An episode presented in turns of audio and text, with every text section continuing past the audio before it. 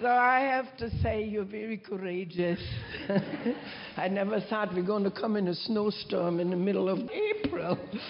we had already 70 degrees in Atlanta. Anyways, I'm going to continue. I'm just going to read out of Acts, but again, I think that's what I'm going to do. Acts chapter 2. And when the day of Pentecost has come, they were all together in one place. And suddenly there came from heaven a noise like a violent rushing wind, and they filled the whole house where they were sitting. And there appeared to them tongues as of fire, distributing themselves, and they rested on each of them. And they were all filled with the Holy Spirit, and to began to speak with other tongues as the Spirit was giving them utterance. Heavenly Father, I just thank you so much for the privilege to be here with Jaco and with Catherine and with everyone here, Crystal and Laura and Gary and Angelo Krista. And Lord, that you have our brothers and sisters, these things are more than meeting, it's a knitting and a bonding of the Spirit of God to uh, make us understand that we are one family, that we have one Father, that we are brothers and sisters. Look, Lord, that we are people who are truly called for such a time as this to make a difference. And I pray, oh God, that as we are here, it's not the eloquent words we're speaking, but Lord, it's the revelation of who you are as you uh, reveal your heart and your life to bring forth a bonding and a desire and a longing which cannot come because we sit and eat food together on our tables, but because you have spread the table even in the presence of our enemy. Lord, as we can eat and partake of your goodness and eat and partake of your sweetness, and Lord, that we can come out of this place and say, You have satisfied our soul and stimulate our spirit so that we can run the race, oh Lord, and know that we have not lived in vain, that every crisis in our life has brought forth a purpose and a destiny. Lord, that you have brought growth and development, and that you have made us salt. Lord, salt, you said you are the salt of the earth. And I think that this church are going to create a thirst in Canada, a thirst in Toronto for the reality of the sweetness and the sweet of life. And so, Lord, I thank you that we can be a part, just for a little while, to be a part of this family, for be a part of this heartbeat, for be a part of this life. Lord, because you have crafted us in for such a time as this and for such a season. So, Lord, I ask you to bless this church abundantly. You know the dreams and the vision of this congregation. And I pray, oh God, that this church will burst out, that this church cannot contain your abundance and your goodness, that this church will see the heavens open, that this church will be rooted like a tree upon the water where the fruits will never fail, that this church will be a lighthouse on a city, sit on a hill uh, upon the city, that this church might walk forth in the power of your spirit. Lord, I pray that the blessing be upon them, that everyone who joins this church will taste and see how good the Lord is, because you have truly a flow created here so for watering the dry grounds and to produce life, for God, and a more than life, abundant life. So bless your word, I pray, in Jesus Christ's name. Amen. And you know, when you see what the Holy Spirit has done in Pentecost, He has done three things. Now, the outpouring of the Spirit has tremendous effects in our life. Now, first of all, yesterday I spoke on the wind. Now, a wind you cannot see unless it's a tornado, but a wind has a feel. You know that the wind is there. You can touch it, you cannot hold of it, but you can see the effect in your life as He takes anything and everything which is not uh, secured and uproots our life. Now, the second thing which I want to speak on this morning is the fire. Now, the fire is something different than the wind. God always uses in the Old Testament wind and fire is very prophetic. Every Old Testament prophet knows God to the fire and knows God to the wind. And it's the first time ever in Elijah as he stood in a cave. That was an amazing thing because these things are evident in the prophetic wind, fire, and then finally he heard the voice. It's the first time he heard the small, still voice, and God spoke to him on a total different level of the manifestation and revelation of who he was. Now, I believe in this day with fire is made visible. Now, the fire is very much important because even Moses, remember, when the Lord spoke to Israel, the first thing God called Moses was out of the burning bush as he spoke out of that fire. And what happened with the fire? God did not call him, but he waited to see if Moses would go to look what this phenomena was that there was a bush burning without being being consumed.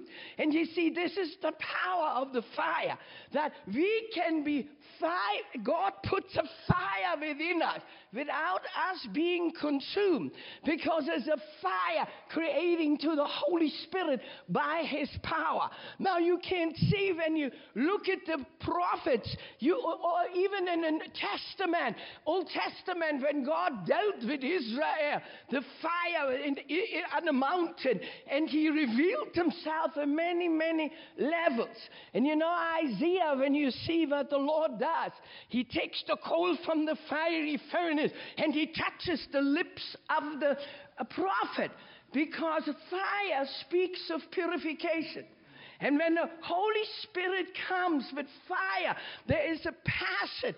And with the passion comes a purification of what God wants to do in our life. Now in 1 Corinthians 3, 3, I think 13, 13 it says, or 3.13, the fire will test the quality of each, each man's work. Now when you see the fire come into your life, you deal with two things, with the heat and you deal with the ashes of your life. Now, the, the fire is very important because it's not just when, when you say the Holy Ghost comes, He baptized us with the Holy Ghost and fire. It's not just passion. You see, sometimes people think the fire is passion. That's, the passion is not enough.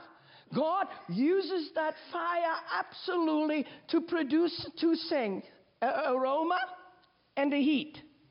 And He brings what is not valuable for eternal, for eternal life. Now, I realize for one of the things which the Lord does to the fire, He must create an aroma in our life. You see, so many of us, we have no aroma. We like plastic flowers. We have, we are visible, but we have no smell.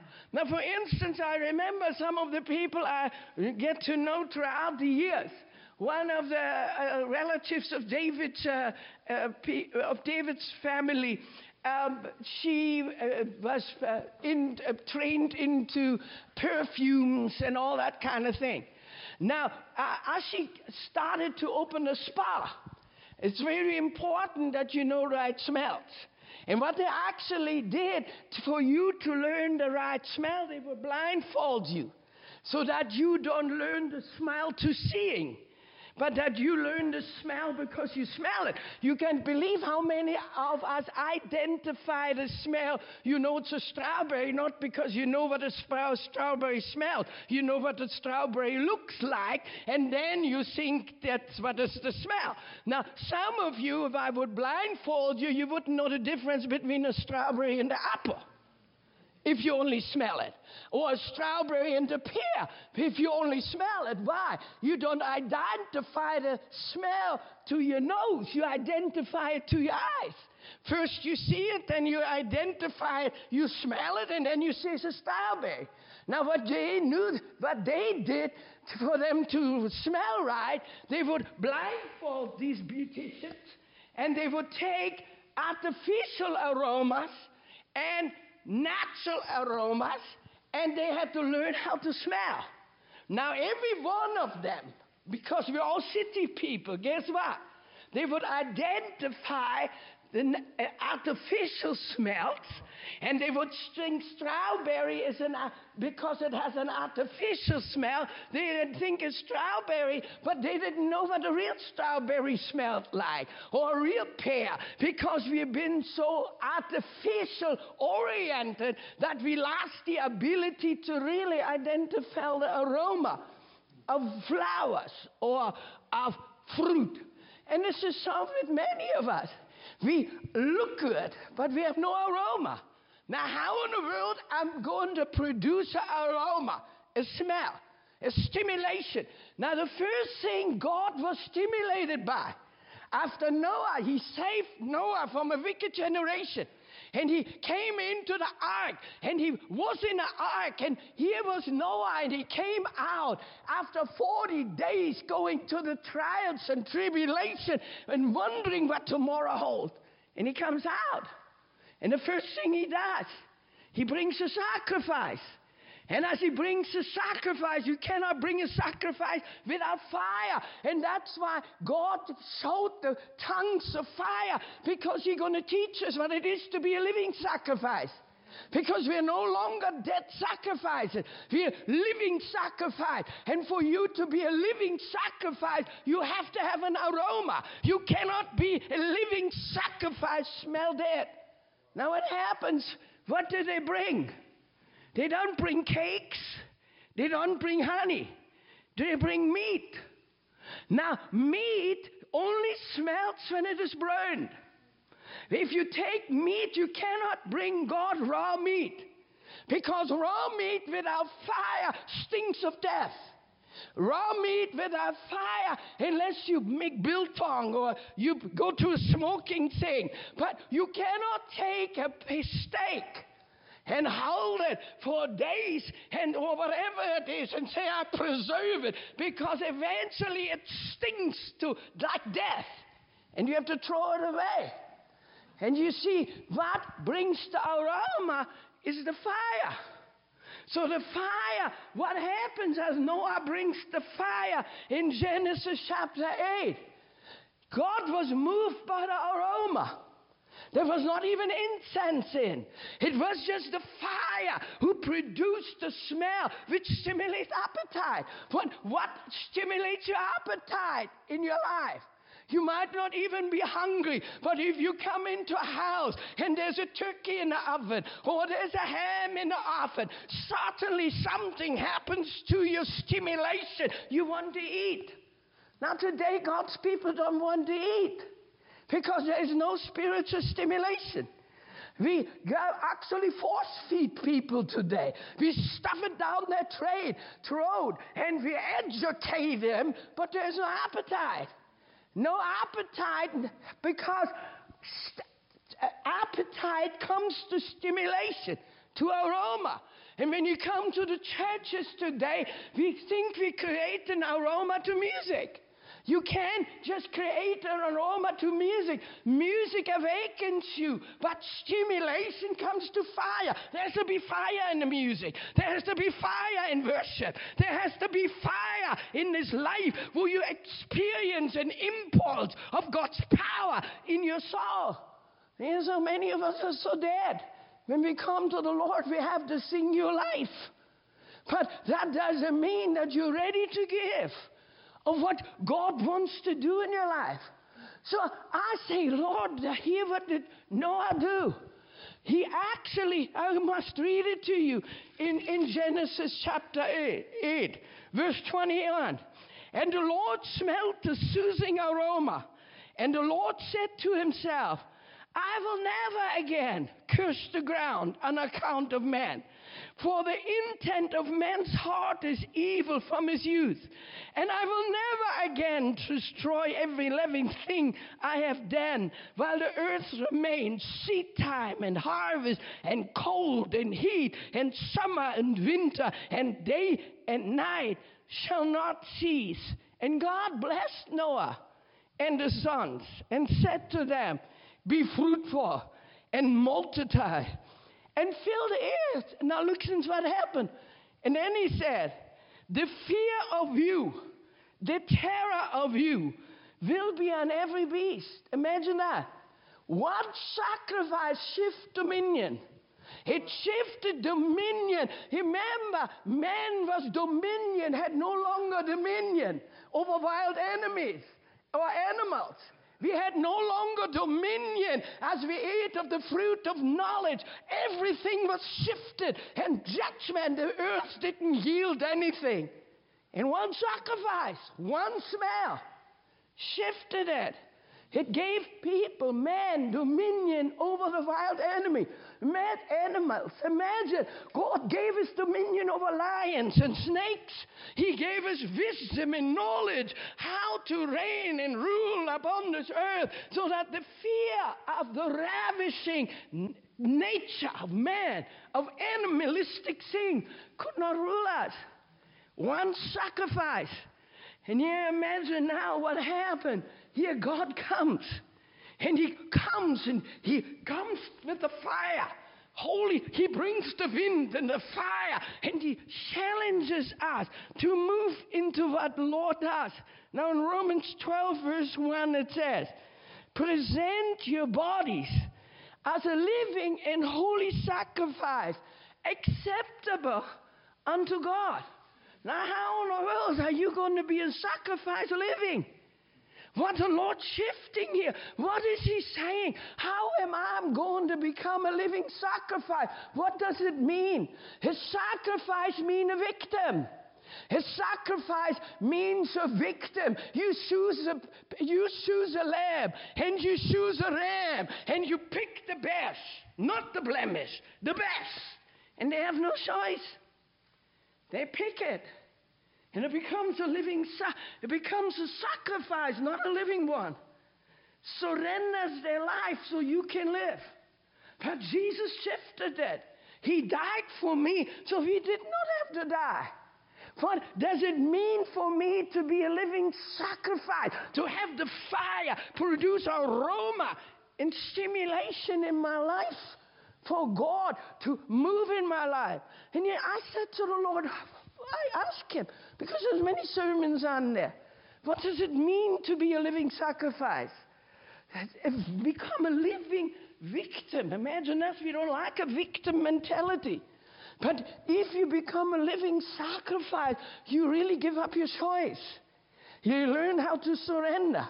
You, learn how to yield, to let the fire of the Spirit to have its effect. And you know, the Lord took me and He taught me something about a sacrifice in Genesis chapter 15. Now, here's Abraham. This is the time of the covenant. And you know, we are all in a covenant relationship with the Lord. Today, many of God's people, you cannot live by passion because passion alone is not enough. We have to have a covenant relationship, and you have to understand passion in your heart don't need to be involved. If you have passion, you do it because you have a stimulation somewhere in your life and the impulse in the spirit. But a covenant relationship, your heart has to be involved. So when we make a covenant, what happens in marriage? When you go to trials in your life in marriage, what happens is every trial in your marriage, what, what does the enemy do and what does our flesh do? It will harden our hearts. So when we get a hard heart, our covenant is not workable. Because a covenant has to be made to a soft heart. You can never make a covenant with a hard heart. And the Lord speaks about how our hearts are hardened. And when our hearts become hardened, we can no longer be movable. And God cannot do anything in our life because some of us, we want God, but our hearts are hard. So, how, know, David and I married 42 years this year. We've gone through many seasons in our life. And I thought every time we go to crisis, what happened? It doesn't affect only our pride, it affects our heart. Because when you go to a crisis, you harden yourself against the one you made a covenant in your love. And it's the same in the spirit realm. When you go to a crisis, what happens without you knowing and wanting it? You harden your heart towards God, and the fire goes out. The impulse of the Spirit have no longer power over you because your heart is hardened, and we reject the impulse. We reject the fire. We reject God in our life. And you know how many of us we actually reject what we pray for. I pray many times. I tell people, don't pray what you don't want. And so often we have so spiritual prayer, but we're not there. We don't really want it. And what happens if you pray for things you don't really want? You are in, in, in, in war. You're in warfare because you're not ready to receive what you want, what you think you want, because something has been stimulated within you and you have not understood. So for me, for God to do these things in my life, I always struggle because I need that. For me to have fire, I have to have the water of repentance. Because that goes in hand. The water of repentance softens my heart so I can be stimulated by the heat of the Spirit. And as I'm stimulated by the heat of the Spirit, I can bring what? Make the fire visible. Make the heat visible. Fire is visible. Fire you feel. Fire you cannot live without in your life. Now, I looked at this in, in, in Genesis chapter 15, and I'm going to tell you today what I believe. How are we going to keep the fire? That doesn't mean the Lord speaks to the Levites, don't let the fire ever go out. And it's a hard job to restart the fire over and over again because you have to go to a process over and over again. For me, I have to keep the fire alive. So there's not always uh, going out, turning on, turning out, off the switch, on the switch, just how I feel. No. Living sacrifice keeps the fire on for any cost. The fire, that the fire can consume the things I offer. Now, you, in the beginning, you have been the sacrifice. Then the fire came up on you. But in the 43 years of, ma- of wedding, uh, of wedding, marriage and 50, over 52 years of ministry, for me to keep the fire alive, it doesn't just come you preach. It's a process. And you know, I want to show you something because Abraham, as he covered uh, went into the covenant relationship where God changed his name from Abram to Abraham and father of the nations. As he changed his name, that covenant relationship, he taught him how to produce the fire. Now, I believe one of the key things we have not been uh, really understood in our personal lives is giving. We get so nervous about giving, and today I'm not speaking about money. Understand? You can never have a fire without giving. It's impossible. Without giving, you close the stove. You close the fuel in your life. Because every living, if you are a living sacrifice, you're not a living sacrifice because you pray, pray, pray three hours. Or you worship an hour. Or you come to church. That is not a sacrifice. That's supposed to be your joy. That's supposed to be your desire. That's not a sacrifice coming to church. If that's your sacrifice coming to church, singing, praying, you don't understand at all. That's not a, you're not a living sacrifice because you come to church. You understand? You, the church is a desire. The church should be a longing. The fellowship should be something you want and you're not dragged in like a dead cat. You understand? Now, that is not a sacrifice. The first thing is totally wrong. If you think that's a sacrifice, you have to start from A again. Because that's a result. That is what I want. My ministry is not a sacrifice, it's an outworking of my calling. You understand? And these things is outworking. It's not a sacrifice. If I lose the joy of ministry, I, I miss it. So these things is outworking of my sacrifice. So here he speaks. He, the Lord, here's Abraham said, maybe I should read you the whole thing. Uh, maybe not. So you read it in Genesis chapter 15. In verse 7, he said, Abraham. And he said to him, the Lord said to Abraham, I am the Lord who brought you out of the Ur of Chaldeans to give you this land to possess it. He said, O Lord God, how may I know that I possess it? Now, it's naturally, he gives them big promises, and Abraham said, Now, how do I really own it? How do I really get it? And here God gives him the answer. He said this He said to him, Bring me a three year old heifer, a three year old female goat, a three year old ram, a turtle dove, a young pigeon. Then he brought all these to him, cut them in two, and laid each other a half opposite the other, but he did not cut the birds. Then the birds of prey came down on the carcass, and Abraham drove them away.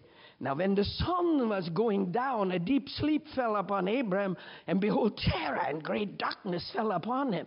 God said to Abraham, Now for certain that your descendants will be strangers, and, and that and the land of theirs where they will be enslaved and oppressed for 400 years. But I will judge the nation whom they will serve, and afterward you will come out with many, oppre- many possessions.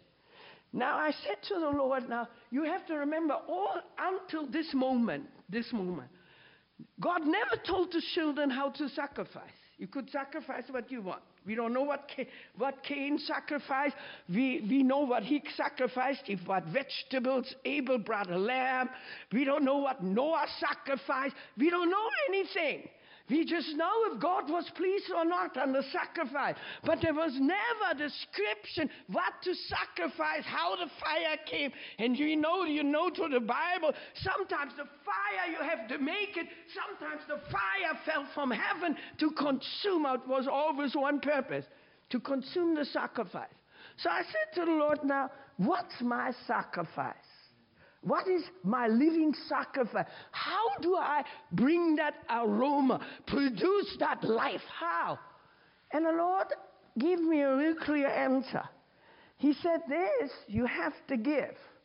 Now, I want to show you something what I believe. Now, the three and a half year heifer, it's a young cow uh, who has never carried a yoke. She could not have young she had, could not ever, ever, you could never sacrifice a cow who have carried the yoke or plowed the ground. She had to be a cow who had not been burdened, had not conceived, and had not delivered. And I said, Lord, what is that? How, why do you ask that?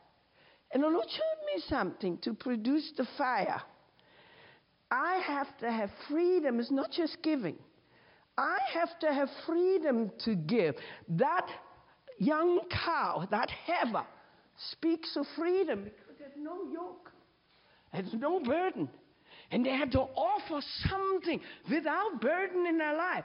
And I said, Lord, what does and, and I think Sunday morning I'm going to speak on freedom. And I said, Lord, how in the world can I stay free? How many times when you serve the Lord, you can get so entangled with people's emotions, people's opinion, people's idea, and it kills your fire. It kills it, and eventually you don't deal with fire anymore. You only deal with the ashes. And the ashes, and you don't know how to deal with the ashes in your life and in people's life. It kills the fire. In some of us, we have signs of fire. And signs of fire ashes don't smell good. We knew that there was fire, but the fire is out. Because, and I realized, Lord, the only way, you know what it to means to give freedom to give. You have to, to be free. You have to be able to depart. You know how many of us, we cannot depart from anything to, to keep that fire. But the first thing for me to cleave, it's a promise God gave to Adam and Eve before they were married. Before they had a mother and father, God gave a demand to Adam and Eve to cleave, you leave. You cannot cleave without leaving. And you see, many of us, we don't know how to depart to enter.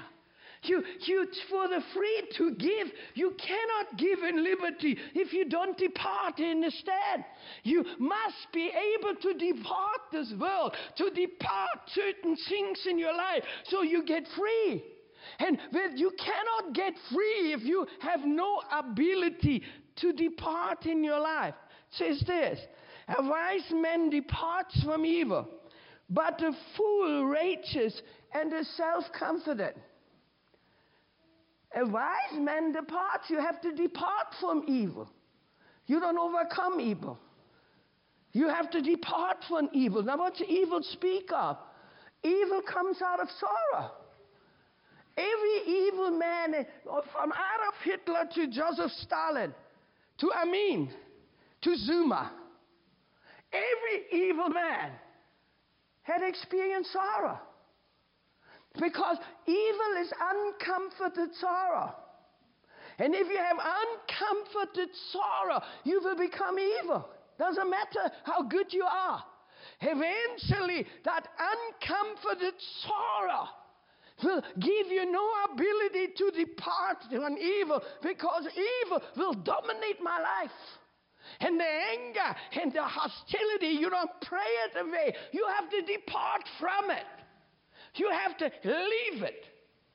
Now, what happens when you depart from these things in your life? This is Proverbs 16 7. The highway of the upright is to depart from evil.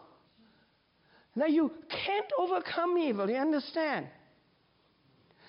When the Holy Spirit comes for you to be free and for me to be free, I got to depart from evil. I leave it behind. I cling, I cleave, I cleave to Him, I cleave to His purpose, I cleave. Now, when you look at the love slave, a love slave is a, a slave. A word slave is something society don't want to speak about, and yet we have still slaves, sex slaves, people who are dominated, but don't say the word. No slave. I'm a slave. Why? Because I've departed because I choose. Every choice brings a depart in your life. You cannot choose and not depart from something. You have to make choices. You cannot make a choice without departing. It's impossible. You, every choice comes in your life which will stimulate your life to be depart something. So what's a love slave? Every Hebrew needs to do what? If he's a Hebrew and you got indebted and you become a slave or servant to other Hebrew family, by the seven years you have to set them free. And you know, through our testimony in Nehemiah, Ezra, as they returned back to Israel, and God was angry when they did not set the slaves free. But when you there's a love slave, what is that? A guy who set free and he made choices to stay with his masters, to stay with his wife, to stay with his kids because because you're free doesn't mean your kids get free or your wife gets free if you married her in slavery. And you see what happened? They choose not to depart, but yet they departed from freedom. They departed from that choice. And they realized that they had to make the right choices in their life. Now, in Matthew chapter 19, 29, it says, Everyone who has left houses, brothers, sisters, fathers, mothers, will receive many times and will reward many times and will what? Inherit eternal life. Now, when you do anything in ministry, you depart all the time. You depart from your loved ones. You cannot serve the Lord without departing. It's impossible. You, you can only be free when you're willing to depart. And that's what it really speaks of. That that produces what? A young heifer is the freedom to give. You cannot be free without you. You have to. You, some of you give money, but you don't really depart from your money. You see, you still have strings attached. You get mad. You understand? Now, real giving, you depart from. It's like you never had it. You don't even think about it anymore. To really stay free. And you will see how many Christians have to pray for hours and hours because they cannot depart. And when they have given, they feel even sorry about it that they have given it. And you know, and they said, then they only comfort themselves because they say, oh, God will bless me. You understand? You didn't depart, you just gave to get. You understand? Now, for me to be free, I have to what? Depart from these things in your life. Now, then the other one is a female goat they had to give. Now, the female goat is all for the fire. The female goat talks of producing wealth.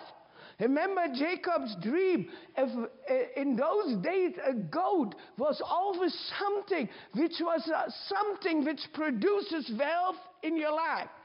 Now, for me to produce wealth in my life, I have to give. Now, how do I have to give? You know what the Lord says in 2 Corinthians 9 7? Each man should give not reluctantly or under compulsion that means enforced mandatory impulse to produce an act. Because why? God loves the cheerful giver.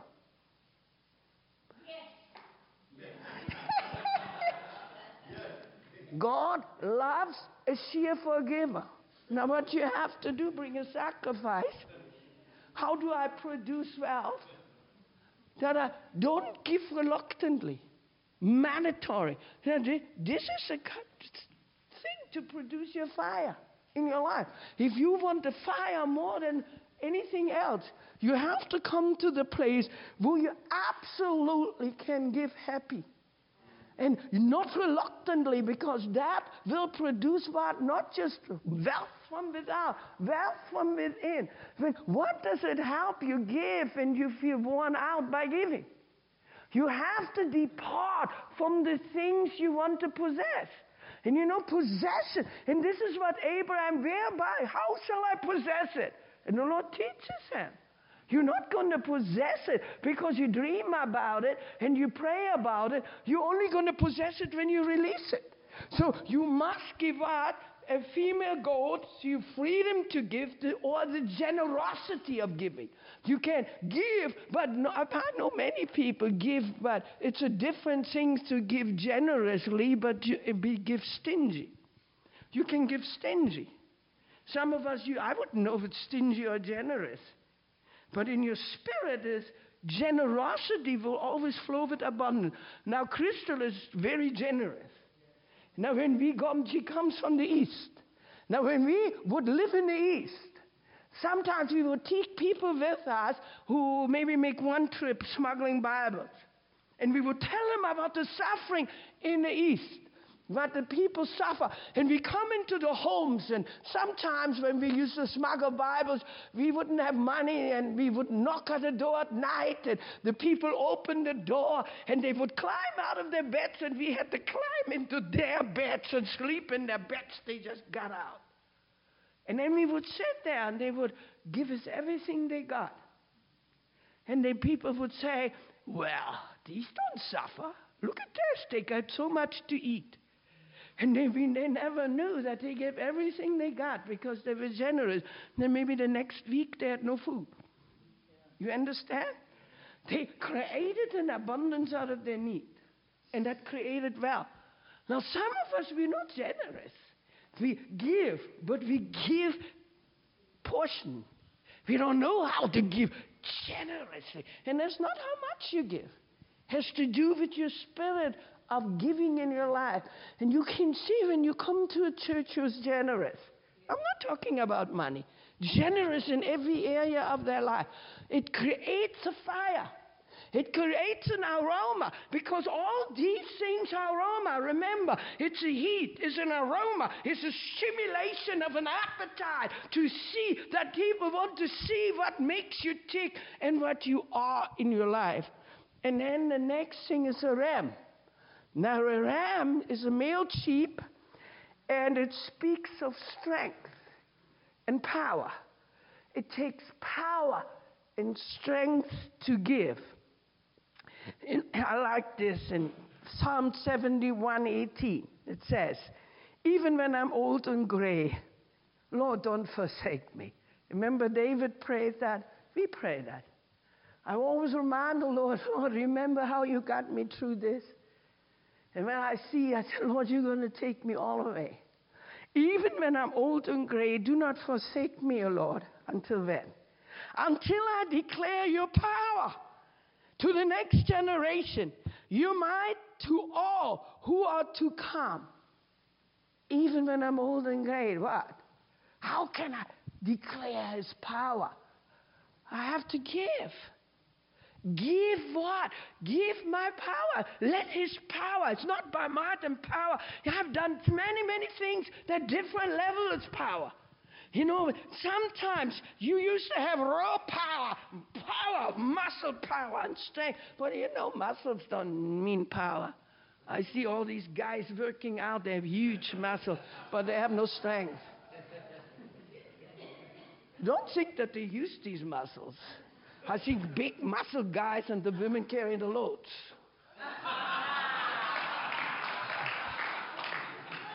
yeah, all they want is to look good, sexy, powerful. They'll have strength. I remember in the beginning how we I remember that. Uh, I think that thing is still on, but I watched it one season, The Survivor. And he's two guys, two people left. One guy with big muscles and a little skinny girl. Now, what did they have to do? Still stand on one leg on a pole. That skinny girl stood there. Outstood any fear. That guy with the muscles fell down 10 minutes. Dumped. Never got his million. Why? Because there's power many levels, you know, it's not just looks and working out to look. It's the strength and the power that only comes by giving yourself, by surrendering yourself. And I, I, I realize, Lord, you know what it says in Proverbs 3:27? Do not withhold good from those who deserve it. When it is in your power to act.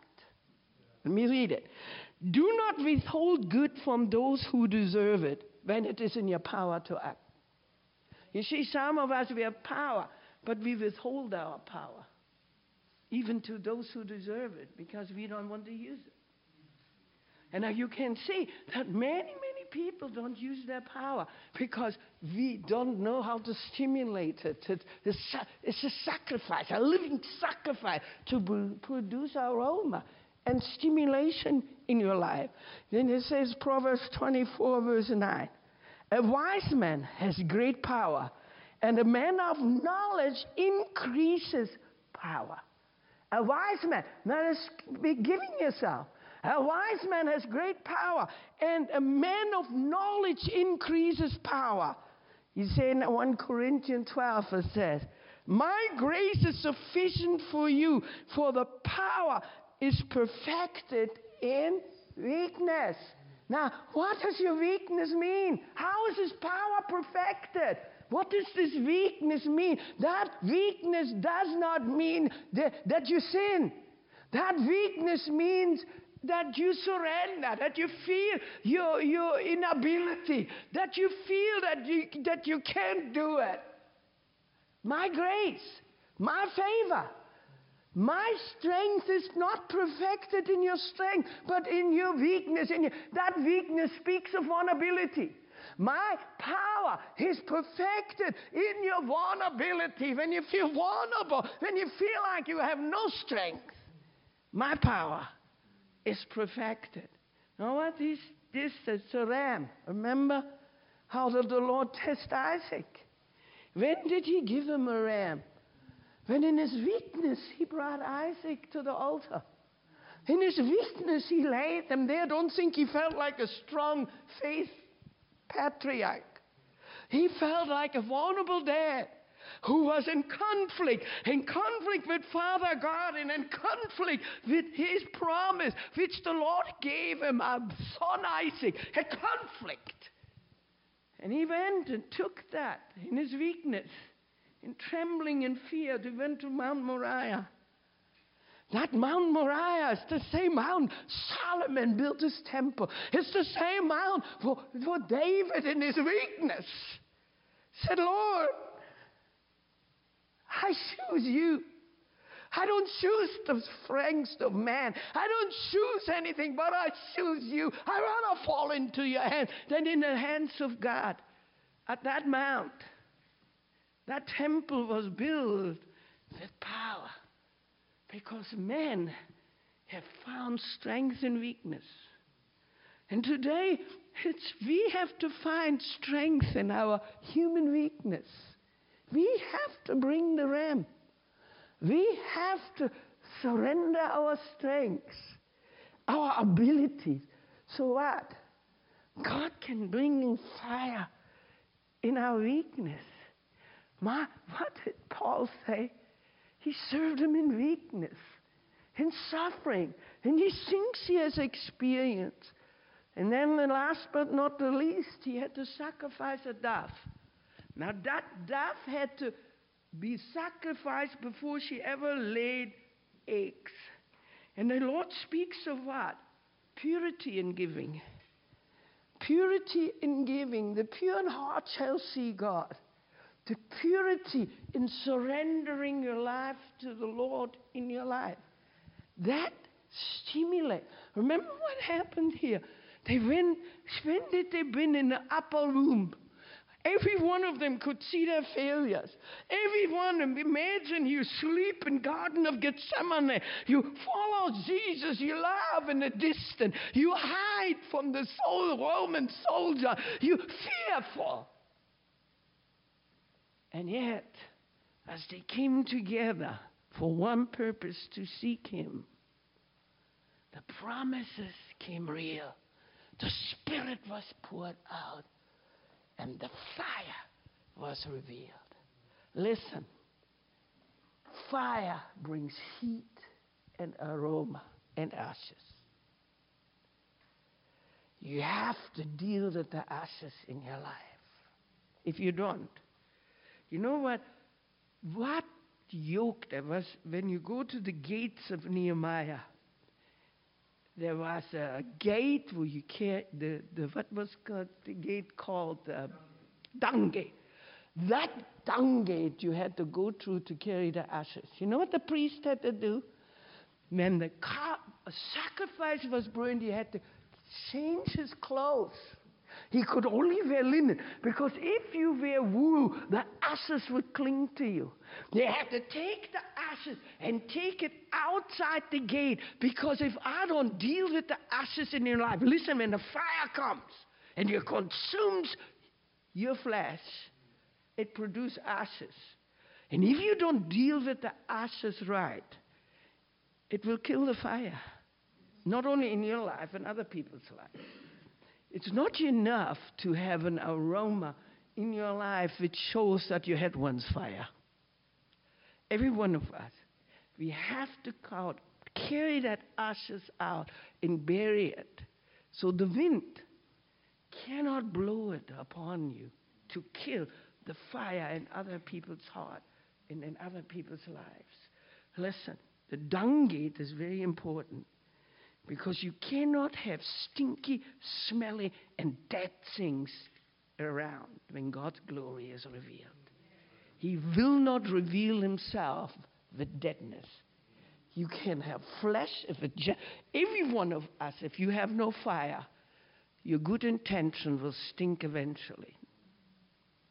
It's when it consumed with this fire into his glory. That is when God will bring aroma stimulation, spiritual impulse, prophetic power Tonight I'm going to speak on the voice because this is what it is wind, fire, and voice. And how important it is for us to speak. That's one of the voices and power the devil has silenced us. We don't know how to speak right. And you know, I realize how grow, how society has a language developed God hates. Hates it. He speaks clearly. Don't speak like that. And whole society has incorporated a language which defiles the Lord. Because it comes out of a stinking, polluted life.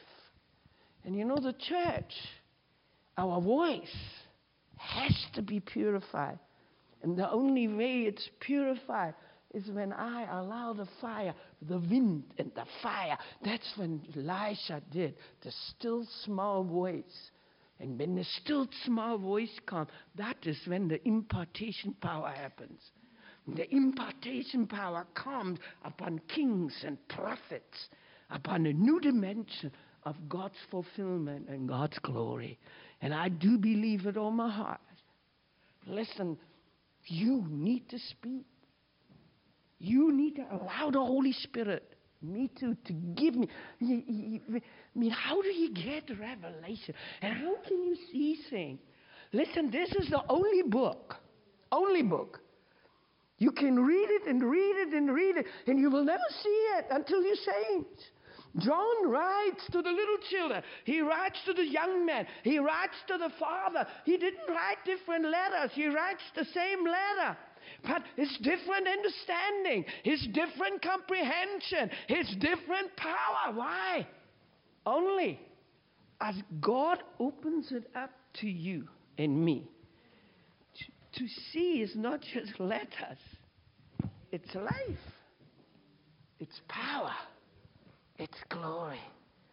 Listen, God has so much for all of us.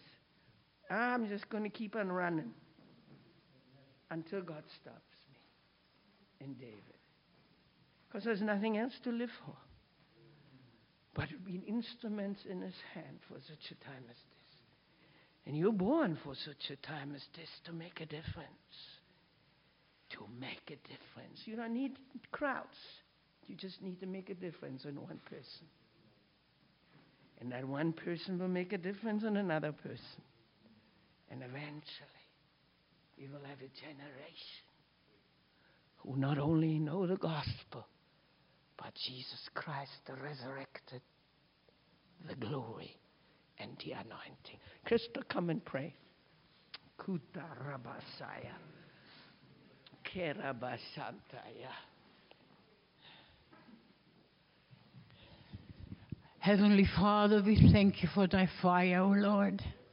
We thank you that you consume all that what's not pleasing unto you. Thank you, Lord. Let us be a willing sacrifice. No matter where we go, no matter what we do or turn, but only glory and honor comes to you. Lord, we just thank you for the Holy Spirit that what the enemy seems to want to destroy or whatever he want to do, he has no power because you defeated it through thy blood, Lord. And we thank you, Father, that thy word going to speak in us. Father, I just thank you for that, Lord. Even what we don't understand, that you just burn it away, Lord. That we be pure for, for you, Lord. And that we be bringing a melody to you. Lord, that our life will be a symphony because you're the one that orchestrated. it. Lord, we just thank you that you built a new song within us. Nobody can sing it but just through our life because it's you. That always you come forth, Lord. We thank you for the word and that thy word affect us and affect us and even our family, Lord. That we not speak it but that we live it in Jesus' name. Amen. Amen. Holy Spirit, just come. Just for one minute, just close your eyes, look inward. Just for one minute. What? Just contemplate for one minute what it means to you to be a living sacrifice. Just for one minute, You know, when you look at giving and receiving are twins. You can't give without receiving, and you can't receive without giving. There's a big difference. When you give, you're blessed. But when you receive, you get rewards. And you see, God, when you give, God blesses you to receive. But you know what the Lord said? If you receive a prophet, not the gift of the prophet, if you receive a righteous man, not the gift of a righteous man, in the name of a prophet, you shall receive a reward. Now, you cannot receive without giving. Giving is God gave His only begotten Son so that we could receive salvation, so we can receive life, so we can give life, so others can receive it. So receiving and giving, okay, they're twins. You can hardly separate them. And God is going to join this together in your concept and in your ideas of living sacrifice. I think a living sacrifice means to give and receive. And when I give and receive, the fire and the aroma and the glow will become visible. And the warmth and the heat and the passion will become visible. Doesn't matter what you do, because it's not what you do, it's how you give and how you receive what God has for you. So, for one minute, just look in your heart.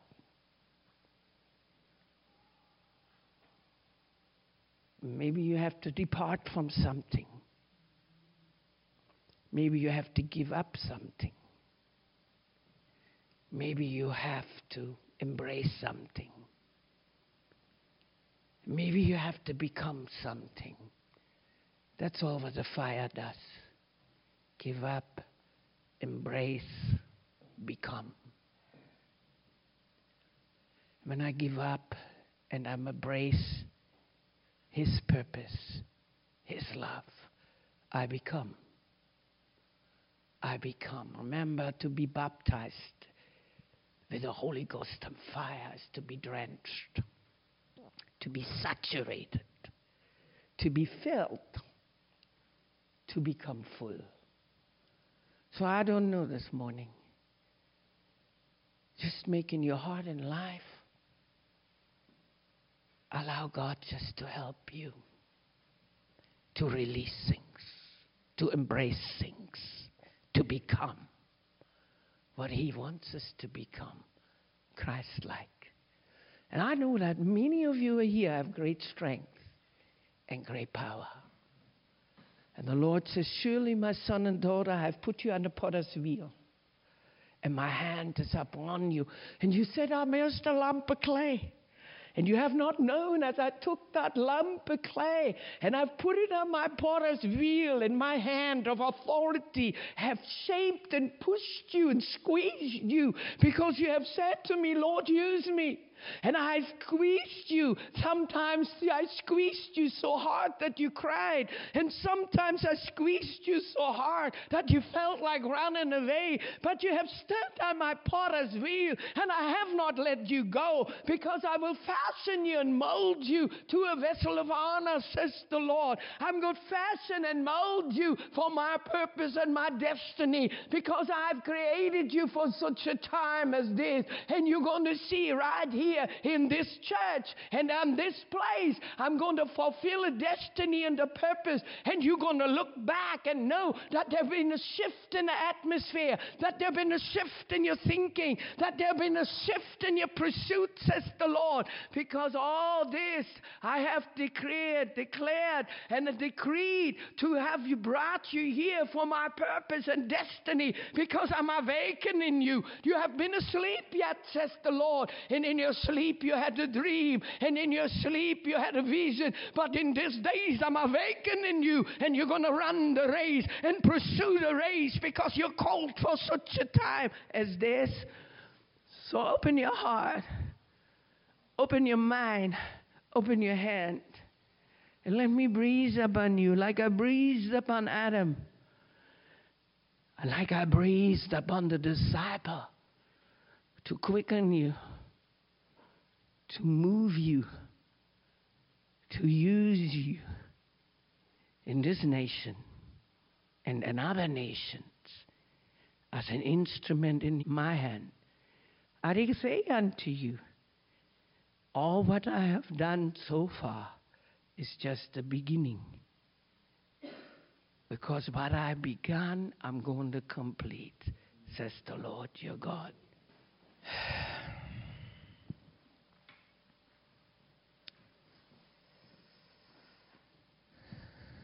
Amen.